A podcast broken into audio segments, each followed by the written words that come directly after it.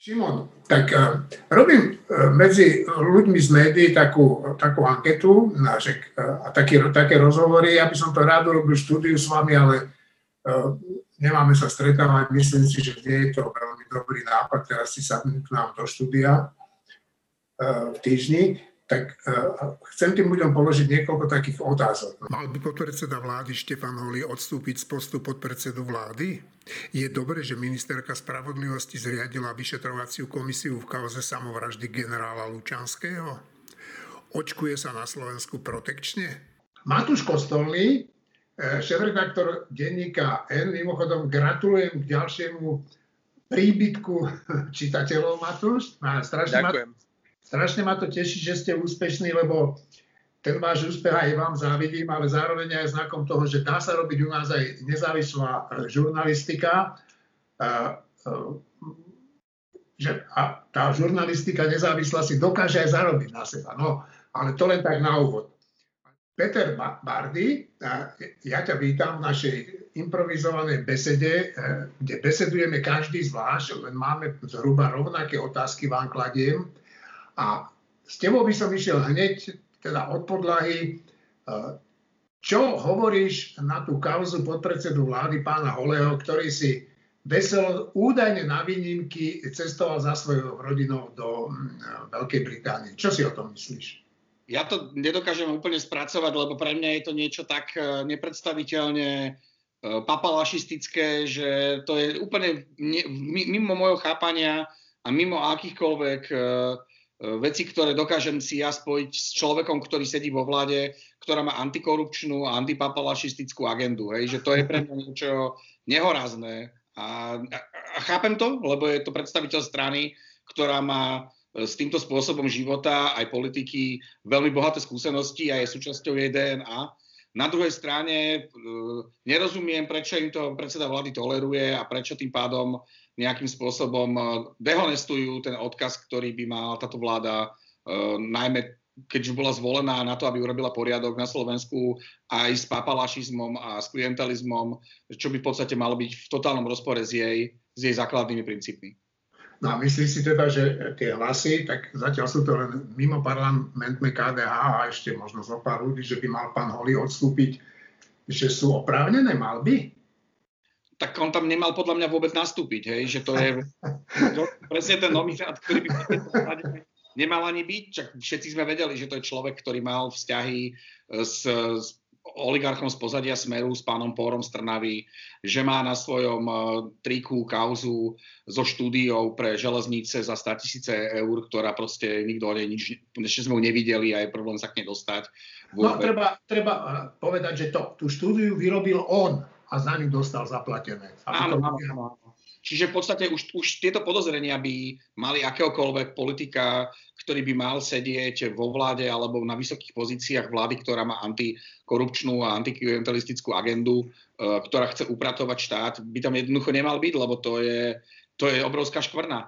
No ale je tam aj Boris Kollár, takže to, to Boris Kollár prekryje proste človeka, ako je Holý, keď to veľmi zľahčím a jednoducho tak sa tam ten pán Holý asi dostal. A keď si pre ešte, že tie jeho udalosti, ktoré vlastne predvádza, odkedy je vo funkcii, a tá jedna z tých vecí je presne tá Británia, o ktorej hovoríš, že my sme tu pozatváraní v domácnostiach, máme zakázané vychádzať a hrozia nám tu, že ak nebudeme testovaní, tak budeme perzekuovaní, že budeme viac zavrtí doma.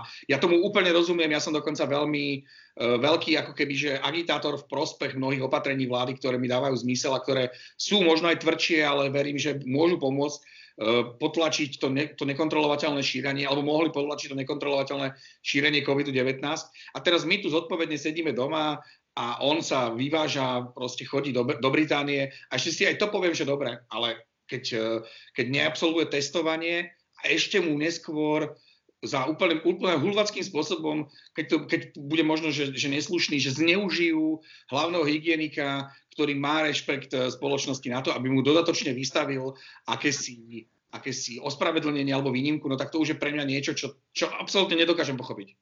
No a, t- a keď sme už pri tom, a tým, túto tému ukončíme pri tom Mikasovi, no tak a teraz čo si budeš myslieť, keď Mikas vystúpi na nejakej tlačovke a niečo nám odporúči? Ja, ja som zvyknutý na to, že, že mnohí, alebo bohužiaľ som si musel zvyknúť na to, že, mno, že niektoré autority, ktoré sú v odbornom svete extrémne uznávané a majú naozaj vysoký rating, musia v niektorých situáciách, keď to trošku, že obrazne poviem, ohnúť chrbát, alebo, alebo povedať aj niečo, čo si možno úplne nemyslia a urobiť niečo, čo by úplne urobiť nechceli v nejakom vyššom záujme alebo pre niečo, čo je pre nich asi že dôležité. Hej. Takže určite to podľa mňa nediskvalifikuje hlavného hygienika po odbornej stránke v mojich očiach. Len mi je ho ľúto, lebo, lebo namiesto toho, aby robil svoju odbornú prácu, aby skúsenostiami, ktoré má, a svojou autoritou pomohol vláde k tomu, aby sme efektívnejšie čelili pandémii, tak je zneužívaný na, na papalašistické uh, iniciatívy a akcie jednotlivých členov kabinetu. A to sa mi nepáči. Čiže v podstate viac ako keby som ho odsudzoval, viac mi ho je ľúto. No, ja mám iný názor na to, sa hovorí, že zneužívaný. No tak zneužívaný je ten, kto sa dá zneužívať. A, a on, myslím, vzhľadom práve na to, že je to dobrý odborník, ktorý má kredit, sa zneužiť nemal nechať, mal sa tomu postaviť a ja, keď ho uvidím najbližšie, ja mu veriť nebudem.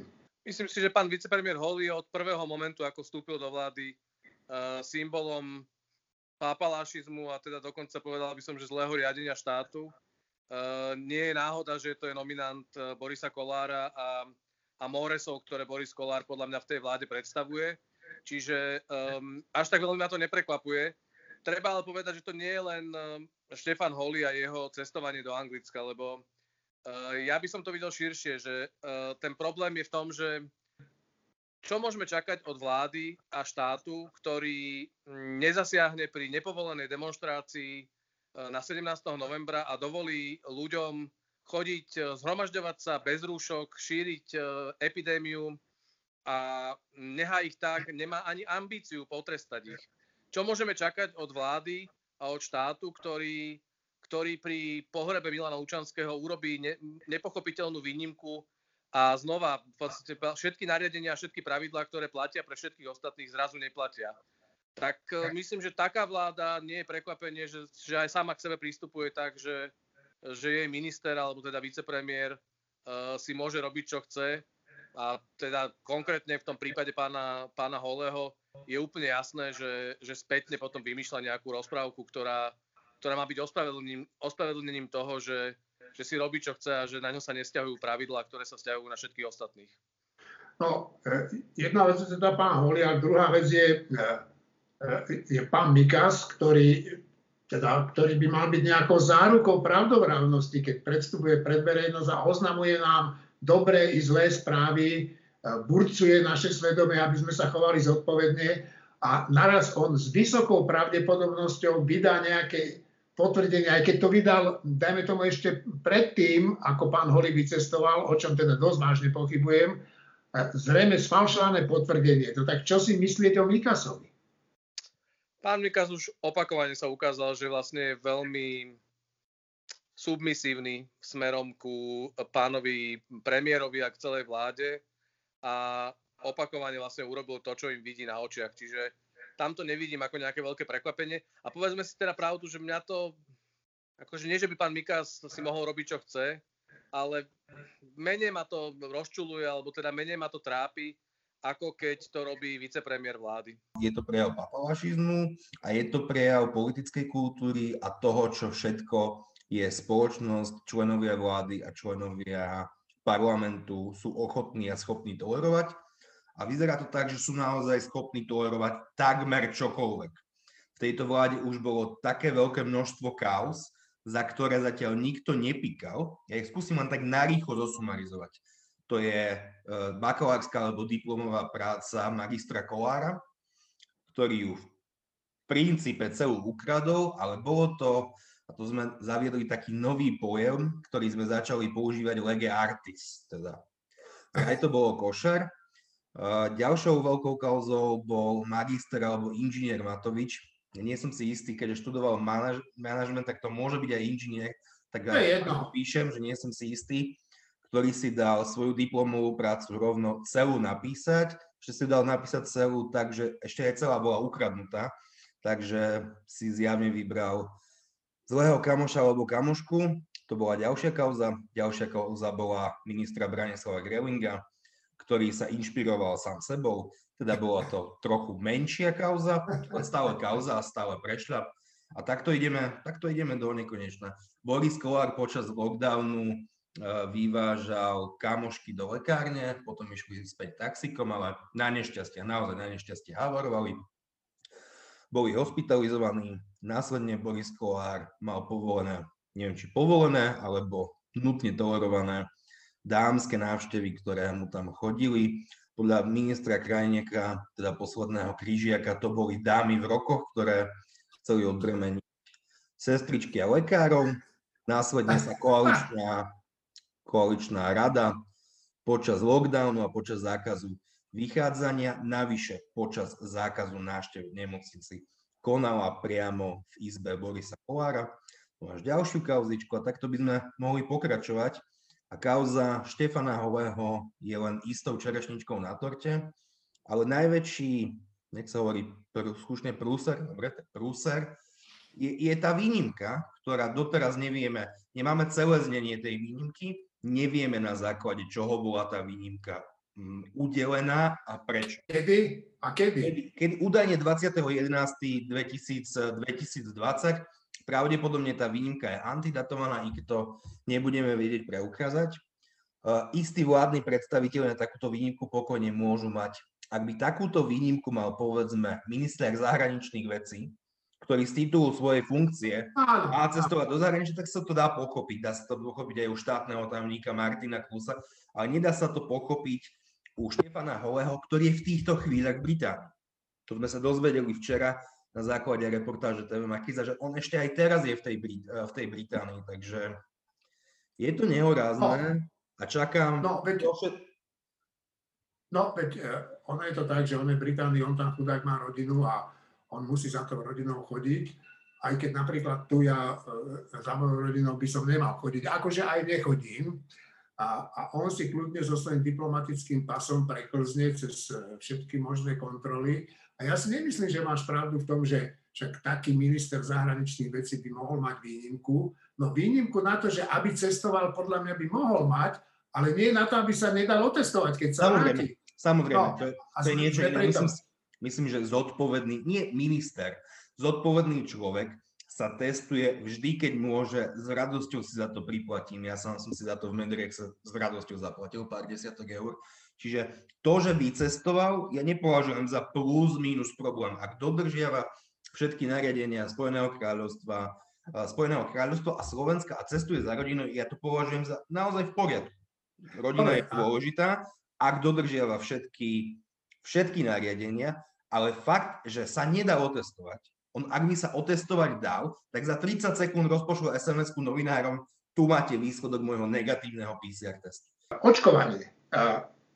Vkladali sme do toho veľké nádeje a aj vkladáme stále, ale čoraz častejšie mi na tom našom očkovaní prekážajú dve veci. Jedna, že to podľa môjho gusta prebieha pomaly, ale dajme tomu, že sa to v začiatku dá ospravedlniť. Ale druhá je, že mám stále viac informácií o tom, že očkuje sa tu všelijakým pokutným spôsobom, protekčným. No, ako to ty vidíš, Matúš? Myslím, že je dôležité v tomto prípade sa pozerať aj okolo nás a tie prvé týždne očkovania zvládame úplne priemerne, čiže čo, čo sa týka počtu a tempa očkovania, sme na tom veľmi podobne ako mnohé iné krajiny Európskej únie. Nepatríme k najlepším, to asi takmer v ničom, ale nie sme ani, nie sme ani úplne najväčší babráci. Problém je ten, keď sa porovnávame s Nemeckom, kde vidíme tie dokonalé nemecké prípravy, kde vidíme tie vybudované očkovacie centra, kde vidíme kompletný plán, ktorý hovorí, že takto to budeme robiť tento týždeň, budúci týždeň, o mesiac a týmto spôsobom budeme schopní zaočkovať toľkoto a toľkoto ľudí. Tak v porovnaní s tým to znova robíme na kolene, amatérsky a chápem, že to môže niekoho rozčulovať. Myslím si, že sme v tomto momente ale stále ešte vo fáze, že by sme mali riešiť to, aby sa vôbec na Slovensku dalo zaočkovať dosť ľudí. Že um, my riešime to, že či, to nerobíme, či sa to neočkuje pomaly a chaoticky, ale v skutočnosti možno, ne, možno v tomto momente stále ešte nie je až tak obrovský záujem, a vlastne nezvládame tú prvú časť, alebo teda vláda nezvláda tú prvú časť, a to je presvedčiť ľudí, že to je dôležité a že to, je, že to môže byť naozaj ten zlomový moment, lebo inak sa budeme trápiť s koronou ďalšie roky, alebo teda nejaký obrovský dlhý čas a nebude to, nebude to vyriešené. A čo sa týka tej klasickej protekcie, ktorá vlastne to funguje, znova, tam myslím, že to nie je žiadne veľké prekvapenie, no tak... Neomylne zástavu zdvihol ešte dopredu Igor Matovič, premiér, ktorý jednoducho vytvoril falošnú dilemu, že, že ľudia majú rozhodnúť počtom lajkov na Facebooku, či má dať zaočkovať svoju manželku a svoju mamu. V skutočnosti to bolo iba, že vypýtam si ospravedlnenie za to, že chcem protekčne zaočkovať svojich najbližších. Veď je to úplne pochopiteľné, každému nám záleží na svojich rodinách a svojich najbližších, ale... Premiér by mal byť v tomto príkladom a nemal by jednoducho svoje osobné potreby m, po, predložiť, pred, ako keby nadstaviť nad všetko ostatné a, a jednoducho riešiť svoje osobné, osobnú bezpečnosť a blaho a, na úkor jednoducho štátu. Čiže nie je to prekvapenie, že sa ľudia predbiehajú, nie je prekvapenie, že v tom nie je systém, ale znova je to kvôli tomu, je to preto, že ten systém nie je od začiatku, že ľudia nevidia, že by, že by vláda, premiér, že by štát mal to jasne zorganizované s jasnými pravidlami, jasnými podmienkami a tak vzniká chaos. Ale to sa mi nezdá zatiaľ, že by to bolo až tak tragické. No myslím si, že najdôležitejšie je to, aby presvedčila vláda dostatočný počet ľudí, že to je dôležité a že sa majú dať zaočkovať a aby to zvládla zorganizovať, o čom mám stále obrovské pochybnosti z objektívnych dôvodov, pretože... Naše nemocnice, lekári, zdravotníci sú pod obrovským tlakom a sú naozaj v situácii, akú sme asi nezažili. Čiže je, viem pochopiť, že nájsť ďalších lekárov a ďalšie sestričky, ktorí by očkovali ľudí, že môže byť vlastne naozaj problém. Ale potom je to aj zo šlendriánstva a neschopnosti tejto vlády, lebo, lebo niektoré veci sa dali pripraviť a nie sú pripravené. Jednoducho... Mm, Trvá to, trvá to príliš dlho a, a bojím sa, že nebudeme mať dosť šikovnosti, umu a síly na to, aby sa to výrazným spôsobom zlepšilo, ale veľmi v to dúfam, lebo to očkovanie považujem za naozaj rozhodujúcu vec a, a ja v to vkladám obrovskú nádej, že to môže priniesť upokojenie situácie a riešenie. No, dnes pápež František oznámil, že sa dá zaočkovať aj on. A, a dala sa zaočkovať Alžbeta, britská kráľovná, so svojím manželom. A, no a ty si už protekčné zaočkovanie. Ukáž rameno. Nie som, nie som, ale uh, sám, akože priznávam, že som, že som uh, včera na našej porade som urobil ten vtip, napriek tomu, že teda čisto ako vtip, lebo ak teda kritická infraštruktúra je tak rozsiahla, že, že teda um, idú zaočkovať uh, rektorov a idú zaočkovať akože predstaviteľov štátnych firiem a idú zaočkovať stopäťdesiat poslancov a štátnych tajomníkov z ministerstiev, ktorí teda, no. ja neviem, no akože vedia im to všetkým prajem. Len uh, pri, pri tých prvých, pri prezidentke, uh, pánovi Krčmérim, pri premiérovi, ministroch, tam absolútne chápem, že je tam ten, povedal by som, že osvetový, vzdelávací rozmer, reklamný rozmer, že to naozaj môže pôsobiť um, ako príklad, že idú príkladom, že sa toho neboja, že do toho idú, ale akú úlohu v tomto môže zohrať štátny tajomník, ktorého meno nepozná deväť z desať obyvateľov tejto krajiny? Akú úlohu v tom môže zohrať to, že um, bežný predstaviteľ štátnej firmy dostane, dostane ako keby prednostné právo? No tak um, no, jednoduchá odpoveď na tvoju otázku. Nie som zaočkovaný, Uh, budem rád sa za, dám zaočkovať v momente, keď na mňa príde čas a, a budem poctivo čakať do momentu, kedy príde na mňa čas.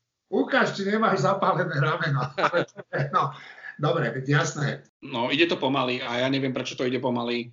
Uh, ja som taký status napísal, keď, uh, keď sa schvaľovalo toto očkovanie, že, že z môjho pohľadu aj Európska únia trošku zaváhala, že mohla v tom čase, keď sa objednávali tie prvé vakcíny, mohla ich objednať možno pol miliardy a nie tristo miliónov a, a mohli sme možno aj u nás tým pádom očkovať dnes viac ľudí.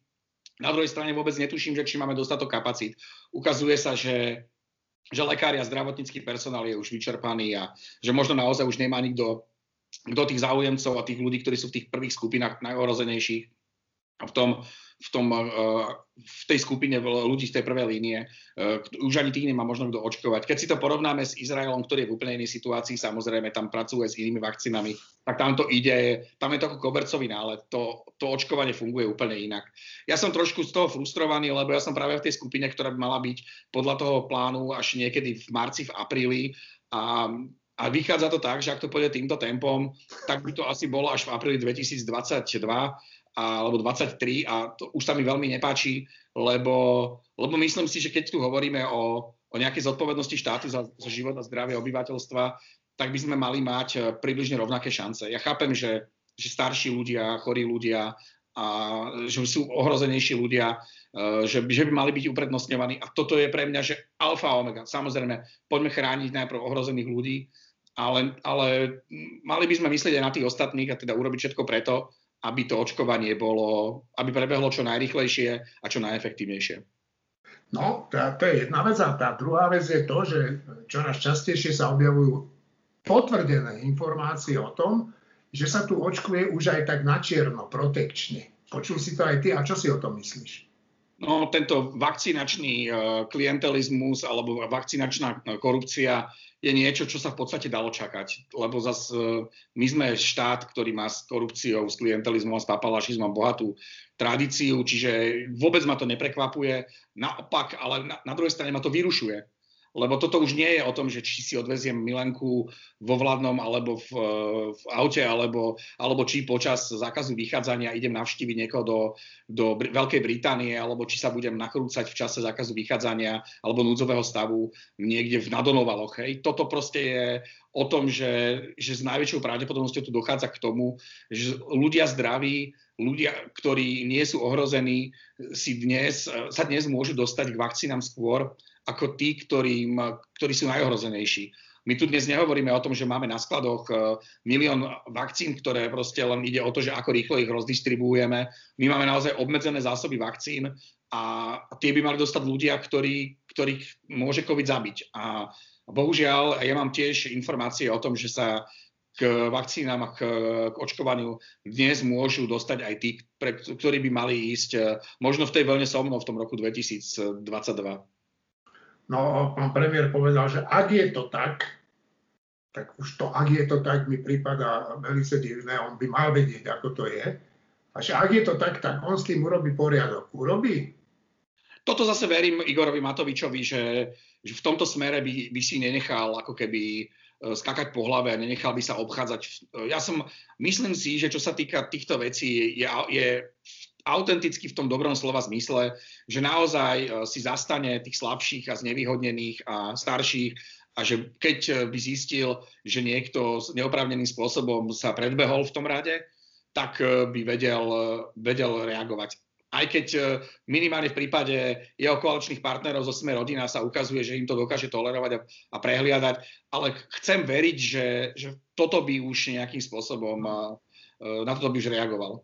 No, jedna vec je takéto očkovanie na čierno, nazvime to tak, a druhá vec je vlastne také, čo sa, aj, čo sa predstiera, že je to v rámci kampane, aby sa tí neveriaci dali očkovať. No a keď vidím niektorých ľudí, ja nechcem stále na toho trnavského župana pána Viskupiča útočiť, ale koho už ten Viskupič presvedčil o tom, aby sa dalo očkovať? Tak čo si myslíš o tomto? O očkovaní tzv. Kritickej infraštruktúry? Áno, no ja som, ja som tiež nejakým spôsobom bol zavalený, teraz hovorím radovo v desiatkách, možno do sto ľudí mi písalo, že, že tým, že sa verejne vyjadrujem v prospech očkovania, takže by som možno mohol byť jeden z tých, ktorí by boli očkovaní v predstihu a, a že by som mohol ako keby byť nositeľom tej myšlienky, že očkovanie je užitočné a povedal som, že nie. Preboha, však ja mám rodičov, mám mamu, ktorá je po šesťdesiatke, ktorá je po operácii chlopní a mám príbuzných, ktorí sú vo veku svokrovcov a príbuzných, ktorí sú šesťdesiatnici a, a mám známych, ktorí majú, ktorí majú starých rodičov a rodičov v senior domoch. A neviem si predstaviť, že teraz by sa Bardy postavil pred nich, hej, do radu a, a potom by som napísal dva statusy a odfotil by som sa, ako mi do, do ruky pichajú ihlu a napíšem, že už som teda bol očkovaný. ja, to je, toto je totálne v rozpore s nejakým mojim vnímaním spravodlivosti a, a toho, ako by mal svet fungovať. A, a naozaj si tiež nemyslím, že mnohí, alebo niektorí z tých, ktorí, ktorí, sa, ktorí boli prezentovaní ako členovia kritickej infraštruktúry, by tam mali byť. Ale zase, možno je môj pohľad na slovné spojenie kritická infraštruktúra iný, ako je pohľad toho človeka, ktorý, ktorý to zadefinoval v prípade vakcinácie proti kovid devätnásť na Slovensku. No, dobre, ukončím to takou poznámkou. Neviem, či bude trefná. Ja len dúfam, aby sa z kritickej infraštruktúry nestala kritická rozbuška stavu, kedy ľudia sa poriadne nahnevajú a začnú to zratávať tejto vláde. Ale veď sa pozrime aj na toho Holého, že my tu hovoríme o tom, že, že e, musíme byť doma a, a ja neviem čo a, a on si tu z toho robí dobrý deň. Hej? Že tí ľudia, ktorí, a teraz nehovorím o tých, o tých čo už úplne uverili dezinformátorom a, a, a konšpirátorom, že to je nejaká chrípôčka, ale bavme sa o, o normálnych ľuďoch, ako sme my, že sme doma a už máme toho naozaj plné zuby byť stále doma, lebo to proste, na to my nie sme stavaní mnohí ľudia, lebo sme, sme spoločenské tvory a musíme sa, my sa radi stretávame aj do práce, aj práca novinára je o stretávaní sa, to sa nedá do nekonečna robiť cez, cez nejaké digitálne prostriedky. A teraz my sme doma a, a on poruší proste všetky možné predpisy, hej?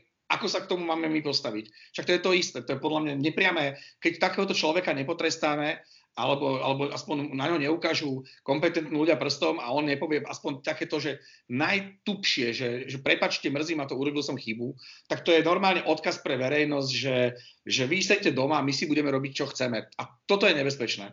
Čiže presne ako hovoríš aj v prípade tej, toho očkovania a tej kritickej infraštruktúry, akceptácia pápalašizmu v krízových situáciách u predstaviteľov štátu, ktorí by mali byť príkladom, je niečo, čo, čo môže prinášať skutočne obete. To je, lebo ak to ľudia nebudú, ak nebudú akceptovať nariadenie vlády, tak dôjde k tomu, čo, čo keď niektoré štáty Európy tvrdili, že je cesta k tomu premoreniu, akurát to za sebou prináša fatálne následky. No, tam je taká morálna dilema, nie v podcaste, ktorý sme zverejnili včera, ale ešte minulý týždeň. Toho podcastu sa zúčastnil aj Štibor Hryb, ktorý obhajoval to, že sa uh, očkujú ministri, štátni tajomníci a, a jeho argumentácia má logiku, uh, že asi je to podstatné, asi je to symbol, ale minulý týždeň sa nechal zaočkovať pri, uh, primátor uh, Trnavy Bročka a uh, predseda vyššieho územného celku Viskupič a argument je, aby tých ľudí motivovalo. No potom nech mi niekto dá vedieť, či ho práve Bročka motivoval k očkovaniu, ja by som toho človeka rád spoznal. Ja mám o tom silné pochybnosti, možno tomu tak nie, možno to má byť nejaký symbol. To tempo je naozaj nízke, to je, to je pravda. My budeme aj v budúcom čísle písať o tom, že prečo sme na to tak uh, zle pripravení, ale tak ako vo všetkom. Musíš mať jasné a transparentné pravidlá, ktorým rozumejú všetci. Tie, tie pravidlá majú toľko výnimiek, a ak majú pravidla príliš, veľ, príliš veľké množstvo výnimiek, ktoré sa stávajú v princípe zbytočné. No, ja to poviem z vlastnej skúsenosti. Ja som od, nemôžem to povedať od koho, ale od jednej vysoko postavenej zamestnankyne jednej nemocnice dostal ponuku, že mi dokáže vybaviť, aby ma zaočkovali. Však v môjom prípade by to až taká hanba nebola, však ja mám sedemdesiatjeden rokov aj nejaký kus, aj pol. A čiže ja už by som mal byť aj v tej skupine, ktorá príde čo najrýchlejšie k očkovaniu. A, a prosím? Druhá v poradí. Ty si v tej skupine... No, ale, ale, ale na tom je najhoršie to, že, že ten spôsob, aký mi to po, ona povedala, je, že ona ma vie dať do takej skupiny, že blízkych príbuzných. No. Tak to mi už pri, pripadá dosť teda e, zamysel, že, že už tie výnimky zachádzajú príliš ďaleko. A už viem aj z mojej rodiny prípady, že takto boli zaočkovaní. Mm-hmm. No, tam, je, tam vystáva jedna zaujímavá otázka. Ľudia o tom neradi počúvajú. A to sú opäť trhové pravidlá aj pri očkovaní. Ja si myslím, že by mala byť možnosť za veľmi vysokú sumu sa nechať zaočkovať prednostne. Žia, ja nepoznám o žiadnom inom prostriedku, ako eliminovať v čo najväčšej miere tie, tie prednostné vyšetrenia. Dobre, chceš to, máš na to, stojí to päťtisíc, poď. Opäť niektorí to považujú za niečo hnusné, barbarské, ale ak aj pri očkovacom procese nastavíš trhové prostredie, tak v konečnom dôsledku to zlepší situáciu. A zamedzi to tej korupcii, lebo tí najbohatší a najvplyvnejší, vermi, že oni zaočkovaní budú tak či tak. Že veľkí majitelia veľkých a vplyvných firiem, hádam si, nemyslíme, že oni už nie sú zaočkovaní. No drvivá väčšina tých najvplyvnejších už zaočkovaní sú, ale nie sú tak sprostí, že by si spravili video na Facebook, ako sa... ako sa očkujú. Mne sa v celku páči prístup jedného poslanca Andreja Stančíka z Olano a on napísal verejne na Facebook, že nevie naozaj, čo má robiť a je v dilematickej situácii, lebo keď sa zaočkuje, on, on má dvadsaťosem alebo dvadsaťsedem fakt mladších, mladší chlapec odo mňa a vraví, že keď sa dám zaočkovať zle, keď sa nedám zaočkovať zle. Takže ja ani tým poslancom ne, nezávidím, lebo nemajú dobrú situáciu a špeciálne títo mladí, ako sú Juraj Šeliga, Andrej Stančík, Dominik Drtov, tiež veľmi mladý poslanec za Olano. Čiže oni tiež nie sú v dobrej situácii a nech spravia čokoľvek, tak konšpirátori a dezoláti budú aj tak proti. Druhá téma. A to je téma, ktorá sa dotýka aj teba, v ktorej si aj ty priamo, respektíve redakcia, ktorej šéfuješ, zatiahnutý. A to je kauza samovraždy pána Lučanského a tá nezávislá komisia, ktorú ustanovila pani ministerka spravodlivosti. No a váš zástupca v tej komisii je zástupca aktuálny. No a ja si nemyslím, že je dobrá vec, že to pani Kolíková urobila tú komisiu, lebo si myslím, že to budú zneužívať politici. A druhá vec, ktorú si myslím, že nie je dobré, že ste tam vy, teda nemyslím konkrétne teba, tvoju redakciu, ale, ale že sú tam v tej komisii novinári. No a teraz mi povedz, čo si o tomto myslíš, čo si myslím ja. Tak ja mám na to možno trošku opačný názor. Hej. Vychádzam z toho, že, že smrť Milana Lučanského spôsobila obrovskú hystériu a už tak dosť frustrovaní, dezorientovaní a manipulovaní ľudia dostali novú pseudotému, ktorá, ktorá ich veľkým spôsobom, alebo výrazným spôsobom hecovala. Hej? A teraz ja som videl tie, tie obrovské množstva statusov na sociálnych sieťach. Aj v mojej bubline sa začalo špekulovať a hovorím o príčetných ľuďoch, že či, či naozaj Milan Lučanský neumrel iným spôsobom, ako bola ako bolo jeho rozhodnutie skončiť, skončiť so životom, do akej miery v to, to jeho rozhodnutie alebo to, čo sa stalo, bolo ovplyvnené nejakými udalosťami, ktoré tomu predchádzali vo väzení, nejakými údajnou bitkou a tak ďalej. Videl som, že, tam, že eskaluje to napätie aj medzi ľuďmi, ktorých si vážim a ktorí majú za sebou naozaj že, že kvalitnú profesionálnu kariéru v mnohých oblastiach biznisu a života. A povedali sme si, že... že, že že nie je to štandardné a áno, súhlasím s tým, že za, za ideálnych okolností by to asi nemalo byť uh, normálne, keď médiá vstupujú do, takýchto, do, takejto, uh, do takejto komisie. My sme si povedali, že do toho pôjdeme práve preto, že nie, nie, toto nie je štandardná doba a práve preto, že sme si mysleli, že, že s váhou našej uh, dôveryhodnosti a váhou našej, toho, čo robíme, budeme v, v situáciách, ak by táto komisia mala vychádzať, alebo jej výsledok by nemal byť fakticky správny, keby sa zneužívali informácie, ktoré tam odznejú na politický boj, alebo boli by dezin, dezinterpretované, aby sme bo, boli možno my tí, ktorí, ktorí budú garantovať do istej miery, že, že tie výsledky budú podané presne a že pravda a fakty vyjdú najavo. A áno, ja tomu absolútne rozumiem, že nie všetci s tým súhlasia. Absolútne tomu rozumiem, že, že istá časť aj kolegov z médií môže s tým mať problém. Absolútne tomu rozumiem.